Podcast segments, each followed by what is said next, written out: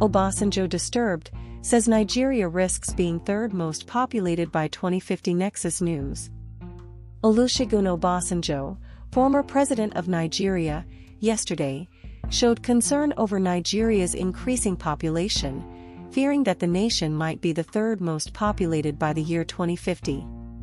The OWU chief, who was addressing a mentoring session with students of some selected schools over the Federation, tagged raising the next wave of innovative leaders through entrepreneurship, in Abeokuta, Ogun State, agitated for better management in the face of the geometric population explosion with no corresponding socio-economic development, a situation which he said, had slowed up national development.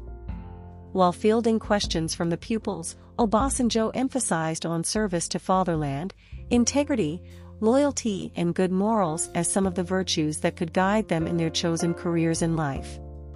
We have moved from 120 million to over 200 million. We have added the population of France to our population, and if we continue the way we are going, by the year 2050, we will be the third largest country in the world. Obasanjo said. If we still continue, by the year 3000, we would be the largest country in the world. What are we going to do to handle that? How are we going to handle that population? If we do not start getting it right now, we will not get it right by the year 2050.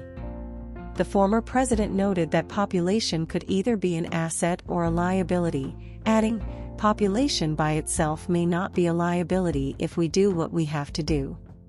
But if we don't do what we have to do, which we are not doing now, the population will be a liability. Furthermore, what we need to do is educate people about population management. Some people don't like saying family planning, but whatever you do, you must manage your population to the benefit of all that are living within your nation. Previously, Chairman Students for the Advancement of Global Entrepreneurship, Nigeria, Agwumogu, stated that the SAGE was project was floated to tackle some of the nation's earnest challenges, especially terrorism, banditry, high poverty rate, and youth unemployment. His words, one possible approach to reverse this trend would be to increase attention and funding for hands-on entrepreneurship and community service education. This will enable the young people to acquire the necessary 21st century skills for jobs and self-employment. We urgently need a new paradigm for education. The new paradigm must provide students with a chance to learn, while solving community problems and immediately applying what they have learned in the classroom by actually doing something great. We now live in a world where any country can compete effectively with others based on the creative imagination of its human capital. There is no better place to stoke the fire of imagination than in the young people,